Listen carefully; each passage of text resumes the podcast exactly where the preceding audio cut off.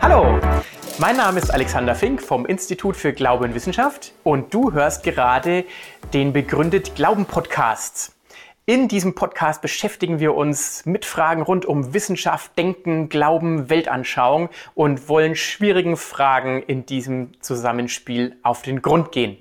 Ich bin schon sehr gespannt und ich wünsche euch, wünsche dir, ich wünsche Ihnen viel Freude bei dem, was jetzt gleich kommt.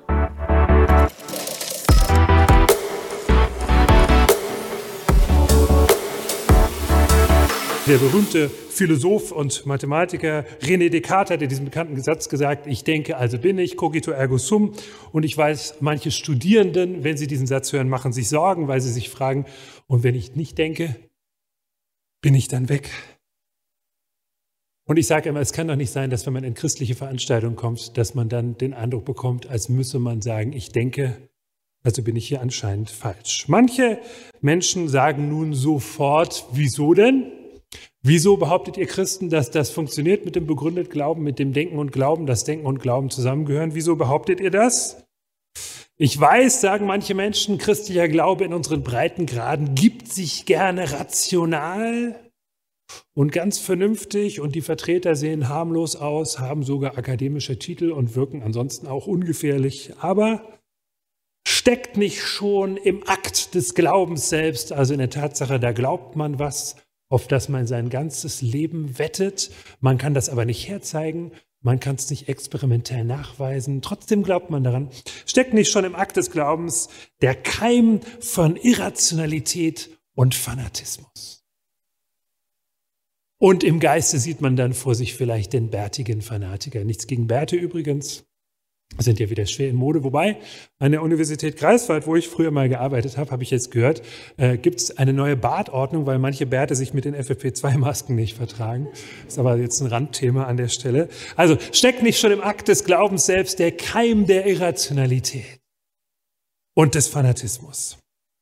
Nun kann ich diesen Vorbehalt verstehen, den Vorbehalt, den manche Menschen haben gegen dieses angehörige, äh, angebliche äh, Zusammengehören von Glaube und Denken. Ich kann den Vorbehalt verstehen, je nachdem, welche Vorerfahrungen Menschen mit dem Glauben gemacht haben. Also wie ihnen Glaube bisher präsentiert worden ist. Wenn zum Beispiel ihnen Glaube präsentiert worden ist als etwas, was man statt Vernunft haben soll. Glaube statt Vernunft wenn zum Beispiel äh, Menschen präsentiert worden ist, ein Glaube, den man einfach haben soll, anstelle nachzudenken. Und das wird dann geradezu auch als tiefgeistlich verkauft. Also dann, dann sagen Leute, manchmal geht dann die Stimme so eine Oktave tiefer, weißt du, das kannst du mit deinem Verstand nicht durchdringen. Das musst du einfach glauben. Das klingt richtig beeindruckend, nicht wahr? Das Problem ist nur, aus der Sicht von skeptischen Menschen ist es null hilfreich. Das ist der absolute Gesprächsstopper. Wenn man skeptische Fragen an den Glauben hat, nützt dieser Satz herzlich wenig. Mir hätte übrigens auf meinem Weg zum Glauben auch nichts genützt. Noch schwieriger ist das, wenn das Ganze mit Wissenschaftsskepsis aus Prinzip verbunden ist. Also wenn glaubende Menschen den Eindruck erwecken, als ob sie mit Wissenschaft per se irgendwie Schwierigkeiten hätten. Äh, und wenn sie per se der Meinung sind von der Minderheit. Und es stimmt natürlich, in der Wissenschaftsgeschichte hatte nicht immer die Mehrheit recht, ne? sonst hätte es ja gar keinen wissenschaftlichen Fortschritt gegeben. Es hat nicht automatisch die Mehrheit recht, aber es hat eben auch nicht die, die Minderheit automatisch recht. Aber es gibt anscheinend Menschen, die sagen, die Minderheit hat immer automatisch recht und wenn die Mehrheit was glaubt, der Mainstream, dann ist es automatisch falsch. Wissenschaftsskepsis ist auch verbreitet, gibt es auch unter frommen Menschen. Das Problem an der Stelle aus der Sicht von skeptischen Menschen ist, dass es natürlich wenig vertrauenswürdig wirkt. Wenn ausgerechnet glaubende Menschen bei Themen, bei denen man sich jetzt so einigermaßen auskennt, wie naturwissenschaftlicher Fortschritt, auch medizinischer Fortschritt, ausgerechnet glaubende Menschen da automatisch immer die Minderheitenposition vertreten. Und dann sagen sich skeptische Menschen, Moment mal, wenn Glaubende an der Stelle so wenig rational wirken, Warum soll ich ihnen dann glauben, wenn sie was über Gott sagen? Also Glaube statt Vernunft. Wenn Menschen der Glaube so vermittelt worden ist, kann ich verstehen, wenn sie sagen, da habe ich so meine Schwierigkeiten. Oder wenn Menschen Glaube vermittelt worden ist als ein Muss, Glaube als Muss, das ist der zweite Vorbehalt, den ich verstehen kann. Glaube als moralisch aufgeladenes Muss, das heißt, wenn Menschen gesagt wird, na weißt du, das glauben wir eben. Jeder anständige Mensch glaubt das. Alle glauben das. Wie kannst du es wagen, daran zu zweifeln? Was soll denn deine Tante denken? Und das Problem daran ist, wenn man Glaube so moralisch auflädt, dass man beim besten Willen seine tief liegenden Überzeugungen nicht einfach per Willensentschluss beschließen kann. Äh, selbst wenn man besten Willens wäre und sagt, na gut, wenn dir das so wichtig ist, dann glaube ich das halt. Das funktioniert nicht. Man kann nicht auf Kommando glauben, sondern man kann nur glauben, wenn einem etwas oder jemand als glaubwürdig begegnet ist. Man kann seine Überzeugung nicht einfach abschalten oder anschalten, genauso wenig wie man seine Gedanken einfach abschalten oder anschalten kann. Das kann ich mit einem ganz alten, ganz harmlosen philosophisch-psychologischen Experiment belegen. Stellen wir uns mal vor, ich sage jetzt zu Ihnen, ich gebe Ihnen 10.000 Euro, wenn Sie zehn Minuten lang an keinen rosa Elefanten denken. Schon ist alles voller rosa Elefanten im Geiste, nicht wahr? Weil der Versuch, äh, das nicht zu denken, natürlich dazu führt, dass man es denkt. Kleiner Tipp übrigens beim seelsorglichen Umgang mit Zweifeln. Wenn man zu Menschen sagt, du darfst nicht zweifeln, ruft das den Zweifel natürlich gerade erst hervor. Der Zweifel verschwindet nicht dadurch, dass man sie unterdrückt, sondern dass man sie ins Licht holt und bearbeitet. Also wenn Glaube als Muss präsentiert wurde, kann ich jeden verstehen, der sagt, nee, das, das hilft mir nicht weiter. Stattdessen bin ich überzeugt, dass Glaube und Denken zusammengehören und das möchte ich mir von zwei Seiten anschauen. Glaube und Denken gehören zusammen. Die erste Seite, kein Glaube ohne Denken, kein Denken ohne Glauben. Erstens kein Denken ohne Glauben. Jetzt gibt es einen Preis für denjenigen, der weiß, was die zweite Seite ist. Erstens kein Denken ohne Glauben. Das heißt, es gibt kein Denken ohne Voraussetzungen. Selbst um etwas in Frage zu stellen, muss ich zuerst irgendeine Wirklichkeit voraussetzen. Wenn ich nämlich auch nur etwas in Frage stelle, muss ich voraussetzen, dass ich die Frage, die ich benutze, um etwas in Frage zu stellen, Sinn hat, dass sie irgendetwas Wirkliches beschreibt. Also auch für den Zweifel muss ich erst irgendetwas glauben, nämlich dass zumindest mein Zweifel irgendwas Sinnvolles beschreibt. Deswegen ist es auch nicht irrational, von irgendwelchen Überzeugungen auszugehen. Es ist unvermeidlich. Das Ausgehen von Grundüberzeugungen ist nicht nur erlaubt, es ist unvermeidlich, es ist nicht irrational. Es gibt gar kein Denken ohne solchen Glaubensakte. Das habe ich mir übrigens auch nicht alleine ausgedacht. Das hat zum Beispiel in den letzten 30, 40 Jahren sehr prominent der berühmte amerikanische Religionsphilosoph Alvin Plantinga nochmal in die philosophische Debatte eingeführt. Ähm, der hat nämlich den Begriff der sogenannten Properly Basic Beliefs geprägt, also der berechtigterweise basalen Grundüberzeugung. Blentinger hat gesagt, äh, so funktioniert Denken, dass ich von Grundüberzeugungen ausgehe, mit denen ich mich erstmal vorfinde. Ich kann gar nicht anders, ich kann auch gar nicht anders sinnvoll denken. Das ist nicht irrational. Ich kann die auch nicht per Willensentschluss an- oder abschalten. Die sind erstmal da. Irrational wird das Ganze erst dann, wenn ich mich gegen Rückfragen sperre. Also so, solange ich solche Grundüberzeugungen dann im Gespräch mit anderen, im Gespräch mit Rückfragen bewähre und sie auch kritischen Fragen aussetze, ist das okay. Das ist rational. Ich habe Grundüberzeugungen, mit denen gehe ich in ein Gespräch hinein und dann muss ich sie aber auch kritischen Rückfragen von Menschen mit anderen Grundüberzeugungen aussetzen. An dieser Stelle würde ich auch sagen, ist der klare Unterschied zwischen Glaube und Fanatismus. Fanatismus würde ich behaupten, ist eine Überzeugung, ob, egal ob das jetzt eine religiöse oder politische oder andere weltanschauliche Überzeugung ist. Fanatismus ist eine Überzeugung, die per se immun ist gegen jegliche Kritik sich gegen jegliche Kritik aus Prinzip sperrt.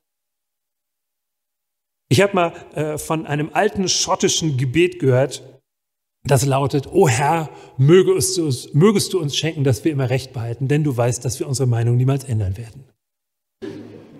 Nichts gegen schottische Gebet, ich bin ein großer Schottland-Fan übrigens, aber die Haltung, die in diesem Gebet ausgedrückt wird, das geht so in die Richtung Fanatismus. Äh, dass man sagt, es kann ja gar nicht sein, dass der andere irgendwie einen Punkt hat, äh, sondern ich immunisiere mich gegen jegliche kritische Rückfrage. Aber es ist nicht irrational, zunächst mal mit einer Glaubensüberzeugung in ein Gespräch hineinzugehen und die dann kritischen Rückfragen gegenüber zu bewähren. Okay, sagen manche Menschen an der Stelle, also Denken und Glauben gehören zusammen, kein Denken ohne Glauben. Man braucht irgendwelche Voraussetzungen. Okay, sagen manche Menschen. Es wäre auch ein Zeitproblem, jegliche Denkvoraussetzungen, die ich habe, immer erst zu überprüfen. Irgendwie muss ich ja leben. Aber gibt es nicht eine Abteilung dafür in der menschlichen Gesellschaft, die dafür zuständig ist, alles zu überprüfen?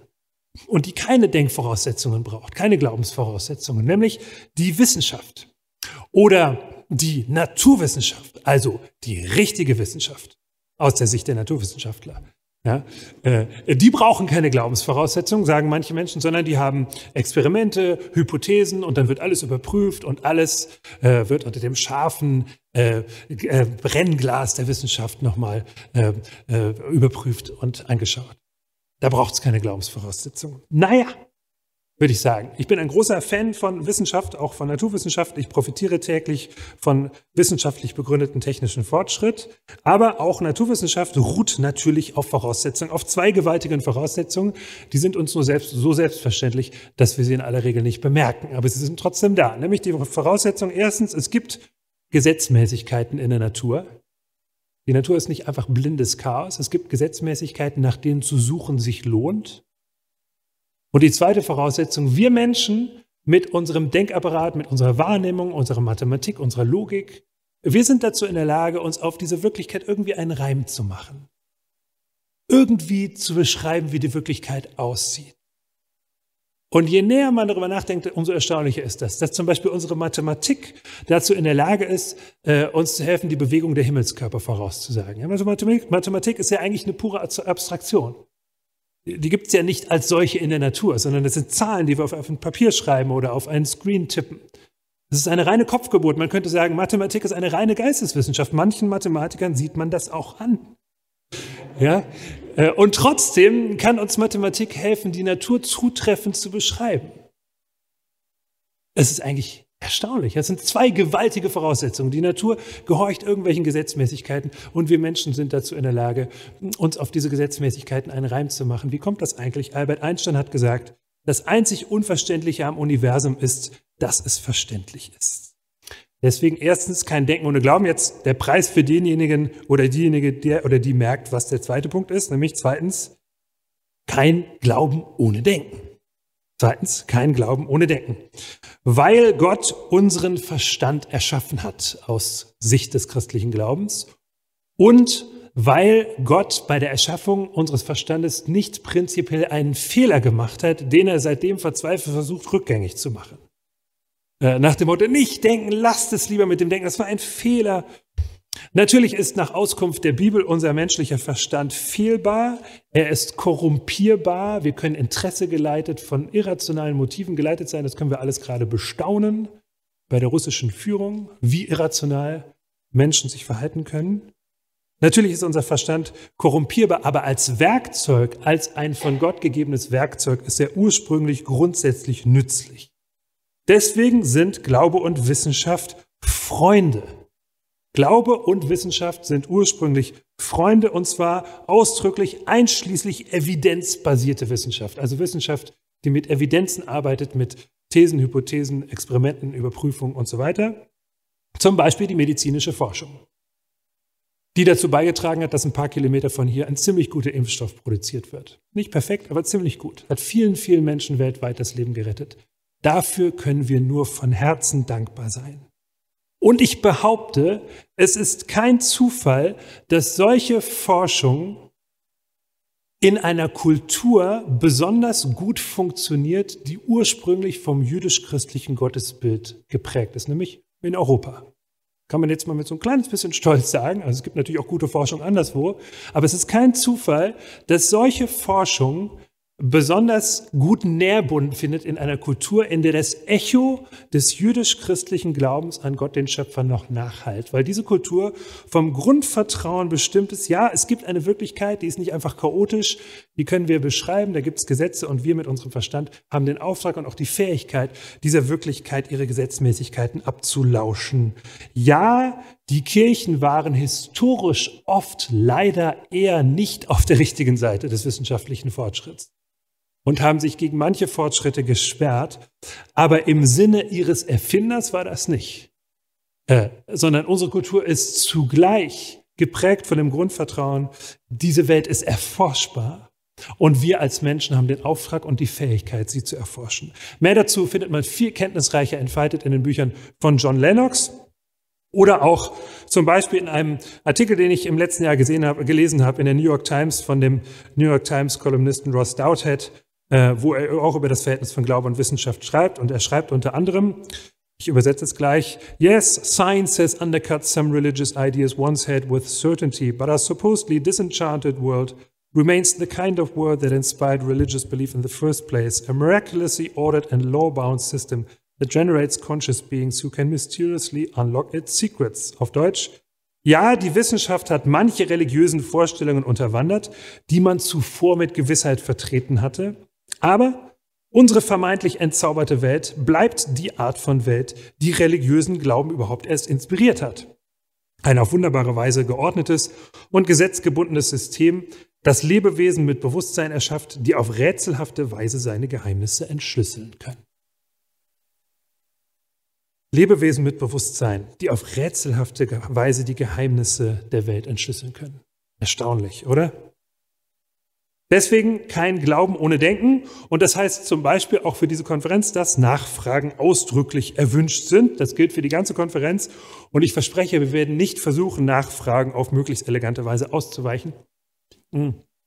Da gibt es zwar verschiedene Methoden, wie man das versuchen kann. Das erlebt man manchmal bei mündlichen Prüfungen. Also wenn man eine Frage stellt, kann man antworten, so wie der Nobelpreisträger Robert Koch es gesagt hat. Ihre Frage ist so gut, dass ich sie nicht durch meine Antwort verderben möchte. Hilft in der Prüfung zwar auch nicht, aber ist zumindest eine intelligente Art, eine, äh, Anfrage zu umgehen. Also das werden wir nicht tun. Ich kann bestimmt nicht alle Fragen beantworten, aber ich werde versuchen, nicht einfach auszuweichen. Das ist das eine, Nachfragen sind erwünscht, das andere, Glaube hat Gründe. Das versuchen wir die ganze Zeit hier zu präsentieren. Glaube hat gute Gründe, nicht Beweise, weil Beweis eine rationale Art von Zwang wäre und Glaube wird nicht erzwungen, sondern Glaube, um den werben wir und, und um diesen Glauben wirbt Gott. Und Werben und Zwang vertragen sich nicht. Also einen zwingenden Beweis gibt's nicht, aber sehr, sehr, sehr gute Gründe. Ich sage immer, Glaube ist Vertrauen, aber eben nicht blindes Vertrauen, sondern sehendes Vertrauen angesichts all der Gründe, die dafür sprechen. Darum geht es die ganze Zeit. Jetzt sagen vielleicht einige von Ihnen oder einige, die sich das anschauen oder anhören, tut mir leid, ich bin aber nach wie vor skeptisch. Ich meine, das Thema ist immerhin Gott, G-O-T, das ist ein Thema von enormer Tragweite. Da bin ich ein bisschen skeptisch. Da reichen mir ein paar naseweiß vorgetragene Argumente nicht. An dieser Stelle habe ich wieder Verständnis. Ich finde nämlich Skepsis grundsätzlich eine Tugend. Skepsis ist nämlich die Fähigkeit, wenn mir jemand etwas erzählt, zu dem, was er oder sie mir erzählt, so einen Schritt auf Distanz zu gehen und zu sagen, kann ja sein, kann er sein, aber nenn mir erstmal Gründe. Und wenn der oder die andere mir dann Gründe nennt, dann bin ich bereit, auf diese Gründe hin mich einzulassen, zu überlegen. Das finde ich völlig in Ordnung. Das ist gesunde Skepsis wenn sie offen ist, dann die Gründe, die präsentiert werden, auch zu überprüfen. Ich würde eine solche gesunde Skepsis allerdings unterscheiden von beharrlicher Skepsis oder sturer Skepsis, die auch auf die besten Gründe hin immer nur sagt, nee, das stimmt nicht. We have alternative facts. Damit kann man heutzutage sogar amerikanischer Präsident werden, den, oder konnte man mit den Alternative Facts. Deswegen erlaube ich mir an dieser Stelle eine vorsichtige Frage, die ist ganz vorsichtig. Kann es nicht sein, dass auch im Blick auf den Glauben manche Skepsis viel weniger rational bedingt ist, als sie tut, sondern mehr gesellschaftlich bedingt ist? Manche Skepsis, die Menschen haben, so dieses unbestimmte Gefühl, das kann nicht stimmen, egal was der da für Argumente bringt, das kann ja gar nicht sein. Kann es nicht sein, dass solche Skepsis eher auf der Seite der beharrlichen Skepsis ist und gar nicht auf der Seite der gesunden Skepsis? Auch das habe ich mir nicht alleine ausgedacht. Mein Gewährsmann an dieser Stelle ist der amerikanisch-österreichische Religionssoziologe Peter Berger. Der hat schon vor etlichen Jahren den Begriff der Plausibilitätsstruktur geprägt. Das wäre jetzt ein eigener Vortrag, aber nur so viel. Er sagt, dass unser soziales Umfeld uns dauernd Grundannahmen vermittelt, durch jedes Gespräch, durch jedes Werbeplakat, an dem wir vorbeifahren, durch jede Interaktion im Alltag werden uns die ganze Zeit unausgesprochen Grundannahmen vermittelt. Die sind aber nur vermeintlich selbstverständlich. Die kommen uns so selbstverständlich vor, weil sie nie in Frage gestellt werden, aber die sind rational gar nicht so gut begründet, wie sie selbstverständlich vermittelt werden. Und ich behaupte, unser, unser Umfeld vermittelt uns im Grunde die ganze Zeit, Gott ist jetzt nicht so wichtig. Das entspricht aber nicht der rationalen äh, Stärke der Argumente für Gott. Aber solche Plausibilitätsstrukturen wirken unausgesprochen die ganze Zeit. Das ist die Luft, die wir atmen. Und deswegen ist es ja so wichtig, an einem solchen Tag mal ganz rational zu schauen, welche Argumente sprechen denn dafür und welche sprechen dagegen. Meine Einladung lautet also, mit einer gesunden Skepsis hinzuhören auf die Argumente, die für den christlichen Glauben sprechen. Was sind das also für Gründe für den Glauben? Die verbleibenden sieben Minuten verbringe ich damit, diese Gründe mal ansatzweise zu entfalten. Das Ganze ist allerdings mehr ein Appetizer. Ganz viele weitere Gründe hören wir ja noch den Rest des Tages äh, über. Ich beginne mit einer Behauptung, die einige von Ihnen und von euch möglicherweise überrascht. Und diese Behauptung lautet, ich kann von mir aus eigentlich gar nichts über Gott sagen. Eigentlich nicht. Jedenfalls nichts Definitives. Wie soll ich das auch machen? Wenn es das wirklich gibt, GO-T, also eine Instanz, die dafür zuständig ist, dass es diese Wirklichkeit gibt, einschließlich all dem, was diese Wirklichkeit ausmacht, nämlich Galaxien, Sonnensystem, Planet Erde, Kontinent Europa, Deutschland, Hessen, Marburg, wir, die wir hier sitzen an diesem schönen Gemeindezentrum mit unseren grauen Zellen. Wenn diese Instanz das alles verantwortet hat, wie sollen dann wir als Teilnehmer dieser Wirklichkeit irgendetwas über diese andere Instanz sagen? Das können wir nicht. Wir können vielleicht ahnen, dass es sie gibt, ihre Spuren, ihre Handschrift in der Natur erahnen. Aber wer oder wie das ist, das können wir so genau nicht sagen. Es sei denn, diese andere Wirklichkeit sagt etwas über sich selbst, teilt sich mit. Diese andere Wirklichkeit spricht in diese Wirklichkeit hinein, in eine Art und Weise, die wir verstehen können. Und ich glaube, und wir Christen glauben natürlich, dass Gott genau das gemacht hat, dass er in diese Wirklichkeit hineingesprochen hat und dass er sich selbst ausgesagt hat, sich selbst mitgeteilt hat. Und zwar nicht in einer Ideologie, auch nicht in einer Institution und übrigens auch nicht in erster Linie in einem Buch, sondern in erster Linie in einer Person, in der Person Jesus Christus. Wir glauben, Gott hat sozusagen an einem Punkt in der Geschichte des Universums gesagt, hiermit beendige ich alle Spekulationen darüber, wer ich bin, wie ich bin, so bin ich. So wie dieser jüdische Wanderprediger aus dem ersten Jahrhundert eurer Zeitrechnung. So wie Jesus von Nazareth. Wenn ihr wissen wollt, was das heißt, Gottes Liebe, schaut euch an, wie Jesus mit Menschen umgeht. Wenn ihr wissen wollt, was das heißt, Gottes Gerechtigkeit, hört euch an, was Jesus sagt. Was Jesus sagt, sage ich. Was Jesus tut, tue ich. Ich, Gott, bin wirklich ganz genau. Okay, sagen an der Stelle vielleicht Menschen. Interessant, so habe ich das noch nie gesehen, dass an der Stelle auf einmal Jesus ins Spiel kommt. Aber entschuldige mal, warum soll ich nun das glauben? Verschiebt das nicht das Problem? Also dann sagst du, na gut, Gott teilt sich in Jesus mit und du sagst das mit großer Begeisterung, aber das beeindruckt mich trotzdem nicht. Warum soll ich das glauben? Meine Antwort lautet, weil Jesus genau das von sich sagt und ich ihm glaube weil Jesus genau das von sich sagt und ich ihm glaube. Und für dieses Argument, das ich jetzt entfalten möchte, würde auch nur ein Ausschnitt der Überlieferung von Jesus im Neuen Testament reichen, selbst wenn Sie oder wenn ihr sagt, ich kann eigentlich nur einen Teil davon historisch ernst nehmen. Ich glaube, dass man alles historisch ernst nehmen kann. Darüber werden wir nachher auch noch sehr viel mehr hören. Aber für das folgende Argument reicht ein kleiner Ausschnitt der Überlieferung dann werden wir überall mit dem Anspruch von Jesus konfrontiert. Ich stehe hier an der Stelle Gottes. Ich verkörpere den Gott Israels. Ich handle in seiner Vollmacht. Ich verkörpere sein Wesen. Das kommt zum Ausdruck in einigen steilen Aussagen, die Jesus sagt. Vor allem im Johannesevangelium werden die berichtet, wo Jesus zum Beispiel sagt, ich bin die Wahrheit. Er sagt nicht nur, ich kenne die Wahrheit, das wäre schon relativ selbstbewusst. Er sagt, ich bin die Wahrheit, der Weg, die Wahrheit und das Leben. Niemand kommt zu Gott, dem Vater, außer durch mich. Oder er sagt, wer mich sieht, sieht Gott den Vater.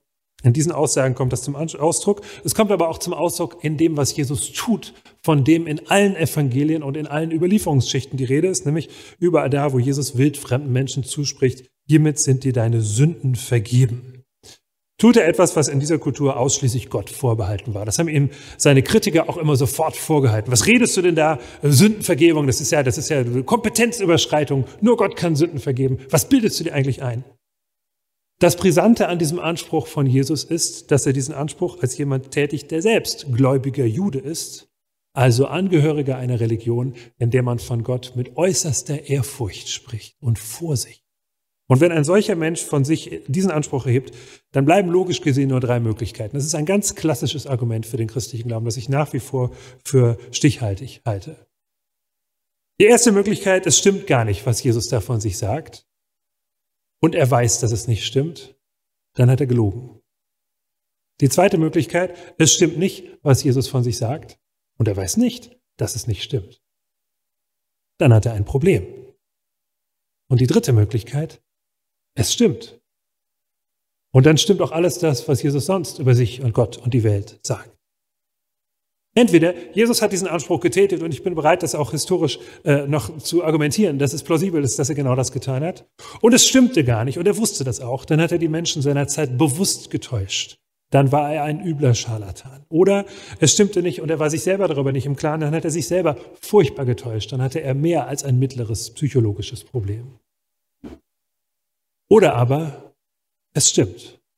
Und ich kann niemandem die Antwort auf die Frage abnehmen, was halte ich eigentlich von der Person Jesus. Ich bitte nur immer jeden meiner Gesprächspartner, überlegt euch mal, was denkt ihr eigentlich über diese Person? Welchen Eindruck macht diese Person auf euch? Macht diese Person den Eindruck auf euch von jemandem, der gelogen hat oder sich selber schrecklich getäuscht hat? Oder scheint er zu wissen, wovon er spricht? Wir merken also, an dieser Stelle wird die Gottesfrage zur Vertrauensfrage. Aber nicht blindes Vertrauen, sondern sehendes Vertrauen. Nämlich zu der sehr konkreten Frage, kann ich, will ich dieser Person mit ihrem Anspruch vertrauen? Halte ich diese Person für vertrauenswürdig? Wir sind nicht gezwungen, an Jesus zu glauben, aber wir haben sehr gute Gründe dafür, an ihn zu glauben. Und wenn wir das glauben, sind wir hoffentlich wahrscheinlich weiterhin offen für Rückfragen. Denn wenn das mit Jesus wahr ist und weil das mit Jesus wahr ist, kann es jede Anfrage aushalten. Deswegen brauchen wir uns für Anfragen nicht zu scheuen, sondern können ihnen neugierig und erwartungsvoll entgegenblicken. Die einzige Bitte lautet, lassen wir das nicht einfach so vorbeirauschen, sondern denken wir darüber nach, was denke ich eigentlich über die Person Jesus. Das ganze Thema ist viel zu wichtig, um es einfach so zu den Akten zu legen. Deswegen ist jetzt Gelegenheit für Rückfragen bis hierhin. Danke fürs Zuhören.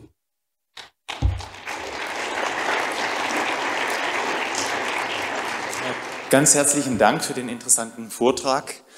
Ähm, eine kleine Frage und zwar Punkt 1 und Punkt 2. Da haben Sie die gleiche Vokabel verwendet, nämlich Glauben oder Glaube. Mhm. Und da habe ich jetzt mal die Frage dazu, äh, ob inhaltlich das wirklich äh, von der Qualität her exakt identisch ist oder ob es da doch Unterschiede gibt. Weil wenn ich mit Menschen rede, die eben jetzt naturwissenschaftlich geprägt sind und eben sagen, sie seien Atheisten, dann äh, würden die genau diesen Punkt verneinen, zu sagen, das steht auf der gleichen Ebene, mhm. äh, Axiome als, als Glauben zu werden oder auch von der Qualität her gleichzusetzen mhm. mit äh, glaubenden Menschen oder Menschen, mhm. die eben sagen, ich mhm. glaube an Jesus Christus, ich glaube, dass es einen Gott gibt, mhm. ist da nicht ein qualitativer Unterschied? Also inwiefern kann man das so vergleichen? Mhm. Danke. Dank, vielen Dank für die Frage, für die neugierige Nachfrage. Das stimmt natürlich, dass ähm, äh, Glaube im christlichen Glauben unterbestimmt wäre, wenn man sagt, es geht nur um Denkvoraussetzungen, die man nicht vorab begründen kann. Äh, Glaube ist natürlich noch mehr, äh, aber das ist die Analogie, die ich entdecke äh, im naturwissenschaftlichen Denken, dass es da auch solche Denkvoraussetzungen gibt. Ein Naturwissenschaftler würde normalerweise auch eingestehen, dass er natürlich sich nicht mit Haut und Haaren auf eine Hypothese irgendwie äh, existenziell einlässt. Das sollte er vielleicht auch nicht tun. Allerdings wird er vielleicht das Prinzip dann in seinem Leben wiederfinden, nämlich in seiner eigenen Weltanschauung, in der Naturwissenschaft dann eben auch eine große Rolle spielt, äh, dass er merkt, auch da brauche ich das Ausgehen von Denkvoraussetzungen, um überhaupt irgendwelche Erfahrungen über die Wirklichkeit zu machen. Muss sie dann nachträglich im Gespräch bewähren. Also wenn man den Fokus sozusagen weitet und aus naturwissenschaftlichen Hypothesen eine naturwissenschaftlich bestimmte Weltanschauung macht, dann finde ich die Analogie wieder passender. Aber es stimmt natürlich, dass im christlichen Glauben Glaube noch mehr ist als nur Ausgehen von Denkvoraussetzungen. Ähm, die Analogie, die strukturelle Analogie besteht allerdings darin, dass man von etwas ausgeht, was man vorab nicht begründen kann, aber es nachträglich im Gespräch bewertet und man sich dadurch als rationaler Gesprächsteilnehmer bewährt. So würde ich das auch im Gespräch be begründen. Genau, danke für die Nachfrage. Das hat mir die Gelegenheit gegeben, das nochmal zu, zu präzisieren. Ähm, du hast vorhin gesagt, dass äh, wir oder dass diese Mitteilung in erster Linie nicht über ein Buch oder eine Institution erfolgt, sondern über Jesus. Und dann hast du aber als Begründung äh, sozusagen alles nur Verse aus der Bibel, mhm. die Jesus beschreiben, angeführt. Mhm. Was würde ich denn jemandem sagen, der sagt, ja, sag mhm. mir doch mal was anderes, äh, eine andere Quelle? Ja, danke für die Nachfrage. Also die Verse aus der Bibel habe ich ja nicht deswegen für als wahr eingeführt in meinem Vortrag, weil sie aus der Bibel stammen, sondern weil sie uns Auskunft geben über das, was Jesus historisch gesagt hat. Ich brauche eigentlich zusätzlich noch Zeit, wenn jemand dazu Fragen hat, um demjenigen zu begründen, dass wir so viel über Jesus historisch tatsächlich sicher wissen können, dass er diesen Anspruch erhoben hat. Also ich habe nicht behauptet, weil das in der Bibel steht, es war, sondern ich habe gesagt, weil die Bibel historische Quellen über Jesus enthält, haben wir Grund, diesen Quellen zu vertrauen. Äh, also ich würde nicht behaupten, in einem Gespräch mit einem Nichtglaubenden, weil etwas in der Bibel steht, ist es wahr. Ich würde ihm gegenüber aber immer verteidigen, weil es in der Bibel steht, ist es nicht automatisch unwahr. sondern äh, das Neue Testament enthält eine Reihe von antiken historischen Quellen und das werden wir nachher bei Jürgen Spieß noch viel kenntnisreicher entfaltet hören. Äh, ein Historiker geht mit einer Quelle zunächst so um, dass wenn sie etwas behauptet, dass er annimmt, dass es stimmt. Es sei denn, er hat Gründe, das Gegenteil anzunehmen. Aber die Quelle muss nicht erst ihren Wert beweisen, sondern sie sagt also erstmal etwas aus. Genau. Danke. Darum geht's. Also ich habe versucht, an der Stelle mal kurz anzudocken an das, was wir historisch über Jesus sicher sagen können. Und dafür reicht sogar ein Grundbestand der Überlieferung. Ich muss noch nicht mal das ganze Johannesevangelium historisch ernst nehmen, was ich persönlich übrigens tue. Es reicht allein dieser, dieser Punkt, dass Jesus behauptet hat, Sünden vergeben zu dürfen. Und das ist auch unter ganz kritischen Auslegern des Neuen Testaments übrigens unstrittig, dass er diesen Anspruch erhoben hat. Vielen Dank. Wie erkennt man Plausibilitätsstrukturen, die unsere Zeit ganz besonders prägen? Also ich finde es immer schlimm, wenn zum Beispiel jemand sagt, wir leben doch im 21. Mhm. Jahrhundert und meinen, damit sei alles gesagt. Mhm. Ja? Wie entlarvt man solche Plausibilitätsstrukturen? Also jetzt, jetzt erlaube ich mir das Ganze mal ähm, auch in Beziehung zu bringen mit einem anderen Begriff, der direkt damit eigentlich gar nichts zu tun hat, nämlich mit den Paradigmen, Thomas Kuhn, äh, Paradigmen naturwissenschaftlichen Denkens. Das ist eigentlich nochmal ein ganz anderer Begriff. Der erste Begriff war aus der Soziologie, der andere aus der Wissenschaftstheorie.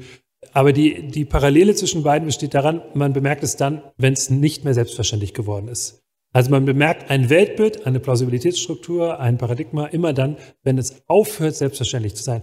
Deswegen fällt es uns Christen vielleicht auch eher leichter, das zu entschlüsseln. Also wenn jemand sagt, wir leben doch im 21. Jahrhundert, also sage ich also was? Ja, äh, äh gelten deswegen andere Wahrheitswerte als vorher? Also hat die Sonne aufgehört, heißer zu sein, nur weil das äh, 21. Jahrhundert begonnen hat. Also da gibt es keinen Zusammenhang.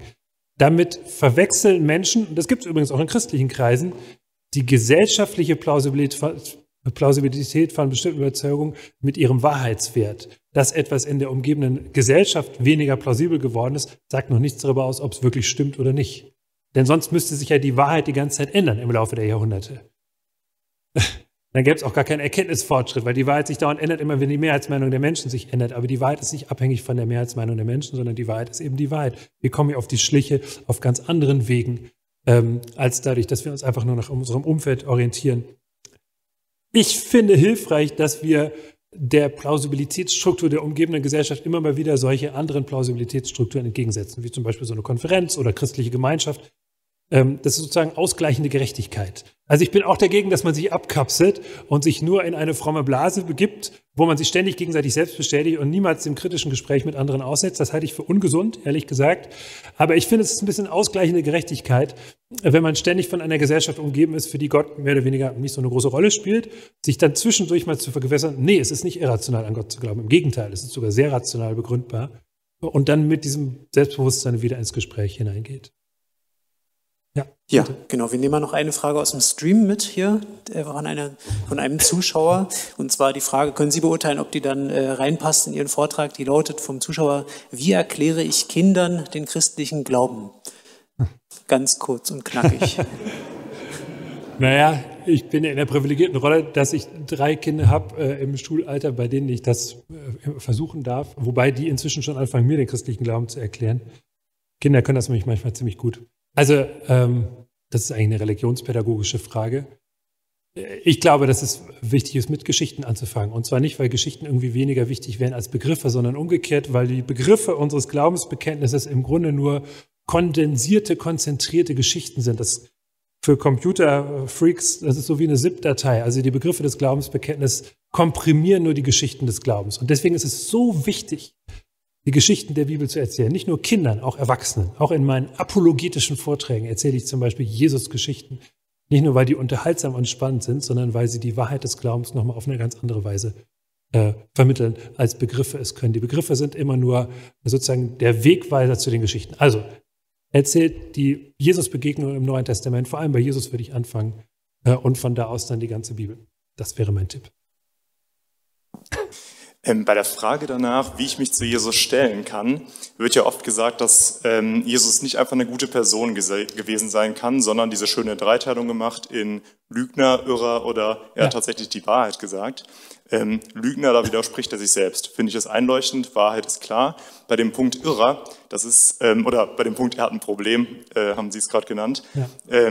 da frage ich mich, naja, kann er, kann er sich nicht in dem Punkt einfach geirrt haben? Das ist zugegebenermaßen ein sehr wichtiger Punkt, wenn er behauptet, mhm. ähm, quasi, ich bin Gott, ich bin die Wahrheit, das ist ein total zentraler Punkt fürs mhm. Leben. Aber kann er nicht einfach da daneben gelegen haben und trotzdem mhm. sehr viele gute Dinge gemacht haben? Ja, also das ist genau ein Antwortversuch, der häufig gegeben wird. Interessanterweise zum Beispiel von Richard Dawkins, dem prominenten Kritiker des christlichen Glaubens, der ein Buch mit dem freundlichen Titel Der Gotteswahn geschrieben hat. Das war jetzt natürlich nicht intendiert, aber es fällt mir nur ein. Der sagt, he could have been honestly mistaken. Also er kann sich doch einfach ehrlich geirrt haben. Da muss er ja nicht verrückt sein. Das verkennt aber den religiösen Kontext, in den Jesus gehört. In seinem Kontext könnte man plausiblerweise annehmen, dass jemand fälschlich annimmt, zum Beispiel ein Prophet zu sein. Also er meint von Gott in einer besonderen Weise gesandt zu sein mit einem Auftrag und irrt sich aber darin. Das könnte man für einen engagiert frommen Menschen als ehrlichen Irrtum annehmen. Aber zu glauben, dass man selbst Gott ist oder Gott verkörpert, ist in diesem Kontext so abseitig, dass man entweder weiß, wovon man spricht oder wirklich ein gewaltiges Problem hat.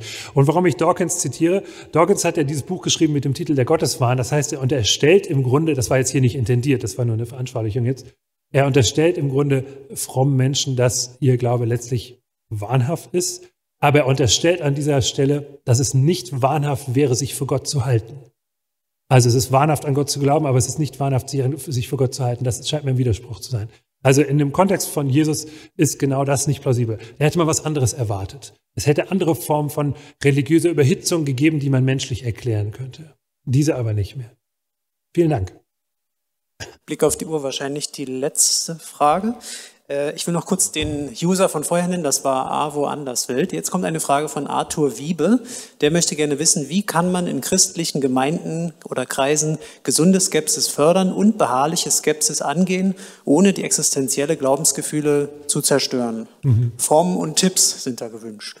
Also ähm, ich finde es immer hilfreich, ähm, äh, freundlich mit Menschen zu reden äh, und ähm, die eigene Begeisterung für den Glauben in den Vordergrund zu stellen. Gerade wo man mit glaubenden Menschen redet, äh, konstruktiv aufzutreten und genau diese Begründung zu liefern, die ich auch immer wieder bringe.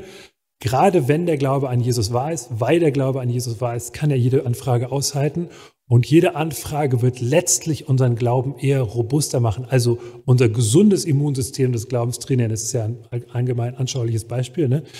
Ähm, weil wir merken, der Glaube kann diese Anfrage aushalten. Deswegen braucht ihr keine Angst zu haben vor euren Fragen. Ähm, aber es kann sein, dass man das in verträglichen Dosen vermitteln muss. Also nicht gleich die gesamte Religionskritik des 19. Jahrhunderts jemanden, äh, vor jemanden abladen und sagen, jetzt guck mal, wie du damit umgehst, sondern eins nach dem anderen. Und, und jedes Mal macht dann jemand vielleicht neu die Erfahrung, das kann man ja widerlegen. Äh, also bin ich neugierig darauf, wie ich diese oder jene Kritik widerlegen könnte. Genau, das wäre meine Empfehlung. Danke für die Frage. Das waren spannende Gedanken. Ich glaube, es lohnt sich noch mal kurz drüber nachzudenken. Äh, wenn noch Fragen sind, meldet euch gerne, melden Sie sich gerne über unsere Webseite iguw.de zum Beispiel, äh, übers Kontaktformular oder schickt Sie eine E-Mail oder über Facebook oder Instagram. Wir reagieren darauf. Wir sind gespannt. Und wir hoffen, wir sehen uns bald wieder.